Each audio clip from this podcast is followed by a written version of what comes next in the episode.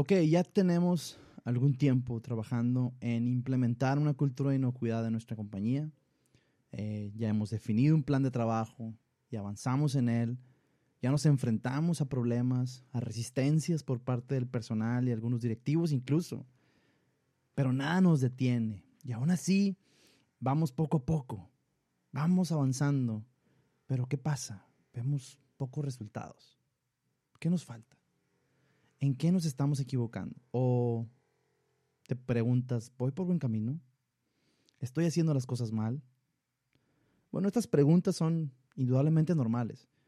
Y déjame decirte que aún falta tomar en cuenta algunos detalles. Y eso lo vamos a hablar el día de hoy. Yo soy Mike Gámez y esto es Inocuidad al Chile.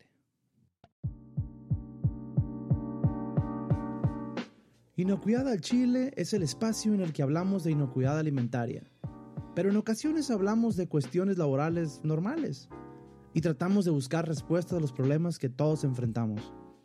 Yo así como tú estoy aprendiendo sobre inocuidad y tratando día con día ser mejor en mi trabajo.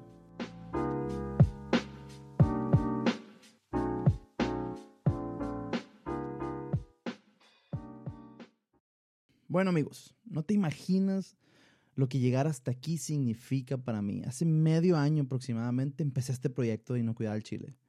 Les confieso que tenía otra idea en mente, ¿no? Pensaba que rápidamente crecería mi audiencia, que en muy poco tiempo sería escuchado por muchas personas, que a lo mejor sería esos podcasts famosos. ¿Y qué pasó? Pues no, no pasó así. La realidad no ha sido así. Eh, conforme publico un episodio tras otro, la audiencia se mantiene y crece lentamente. El crecimiento es lento, pero ha sido constante. ¿Sabías que menos del 10% de los podcasts que se publican rebasan los tres episodios incluso? La mayoría de los podcasts que están ahí afuera, ahí en Spotify, en Google Podcasts, en Apple Podcasts, la mayoría de ellos solamente tienen un episodio, dos, nada más. Nosotros llevamos en el número 15 y hemos estado publicando cada dos semanas, sin parar. Algo he aprendido en este tiempo. Grandes lecciones he aprendido. Una de ellas es que, bueno, los podcasts como este, en casi y incluso en todas las labores, nunca se obtiene éxito inmediato.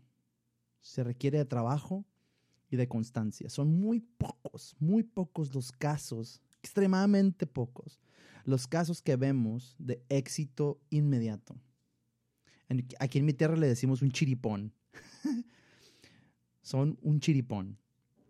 Un éxito rotundo e inmediato.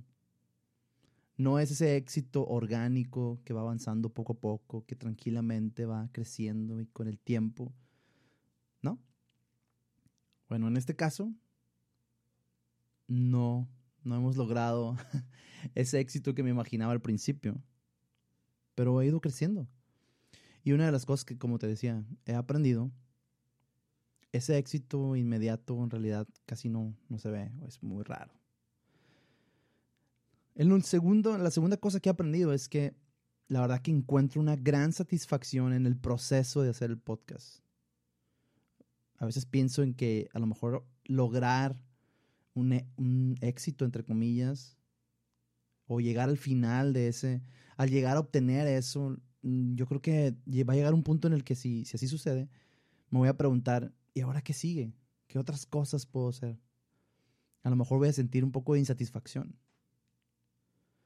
Me doy cuenta que hay muchísimas cosas que tengo que mejorar y que me faltan por hacer. Así es que me encuentro, la verdad, con gran entusiasmo, queriendo seguir adelante, buscando seguir mejorando y seguir avanzando. Algo que quiero resaltar es que el trabajo y la constancia definitivamente son dos cosas que todos deberíamos de aprender. No hay ejemplo de éxito sin trabajo y, y, sin constancia. No hay forma de lograr el éxito en el área que sea, en el trabajo que sea, sin trabajo constante y sin constancia. Pero, ¿qué es lo que pasa? La verdad me doy cuenta de que nuestra mente está llena de ideas de éxito inmediato, con el mínimo esfuerzo. Y eso es lo que nos venden, pues la cultura en general, redes sociales, youtubers, famosos, podcasters, TikTok, TikTokers, TikTokers, TikTokers, todos esos. Pensamos que están donde están solo por subir un video y que ya inmediatamente se convirtieron en las celebridades del Internet. Pero no nos damos cuenta de todo el trabajo, toda la perseverancia, toda la constancia, los, en los casos más rápidos, meses de trabajo, pero muchos de ellos y la mayoría son años de trabajo. Y, y eso es lo que hace la diferencia. Probablemente solamente ves el resultado de las últimas semanas y ves que dices tú, oh, este tiene muchos seguidores, oh, este tiene mucha fama.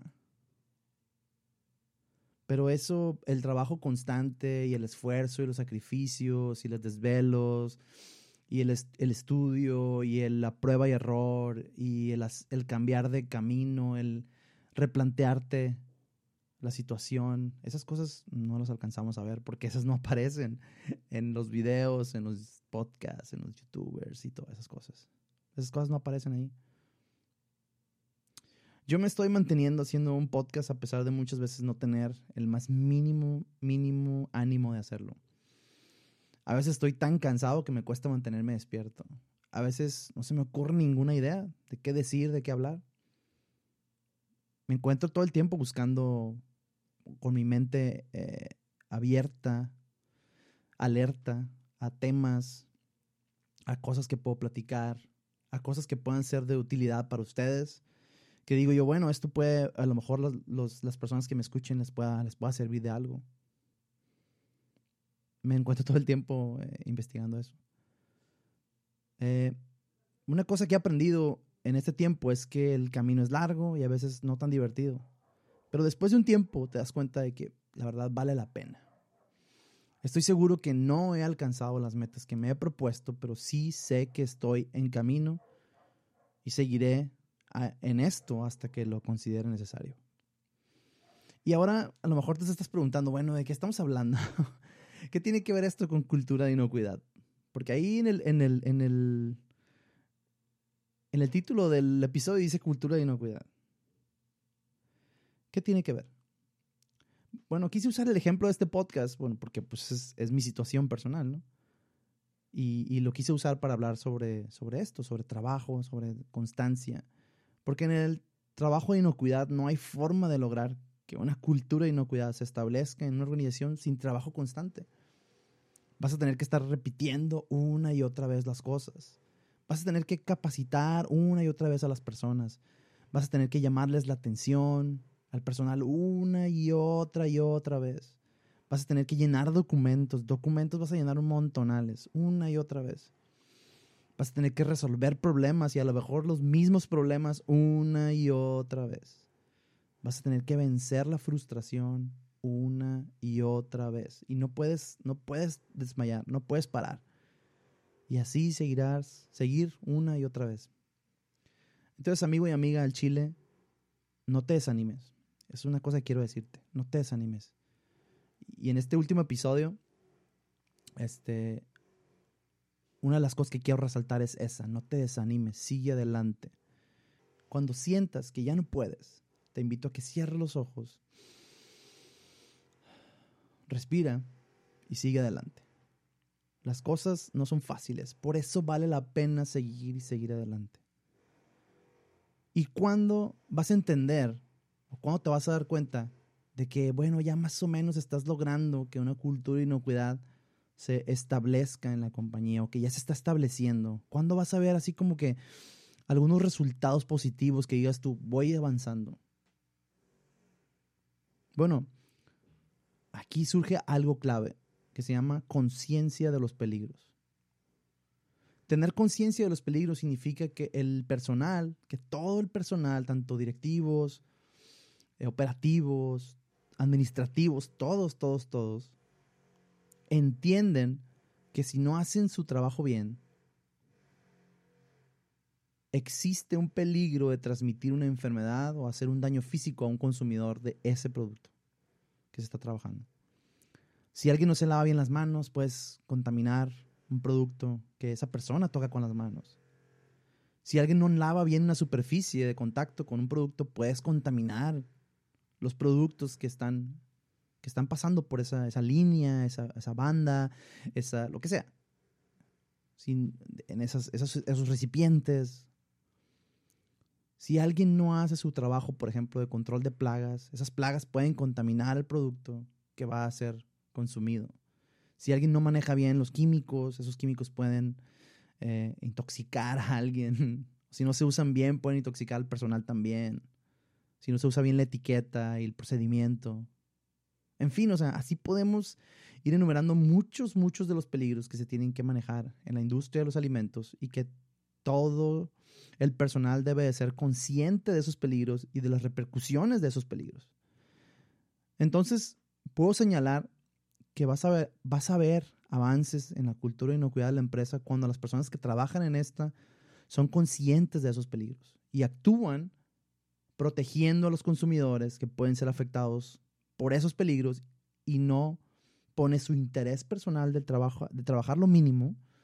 Esa persona no dice, bueno, ah, no me interesa, no me importa, yo no quiero trabajar, no, me, no quiero hacer de, de nuevo esta labor, yo, a mí no me interesa el resultado, solamente trabajarlo menos.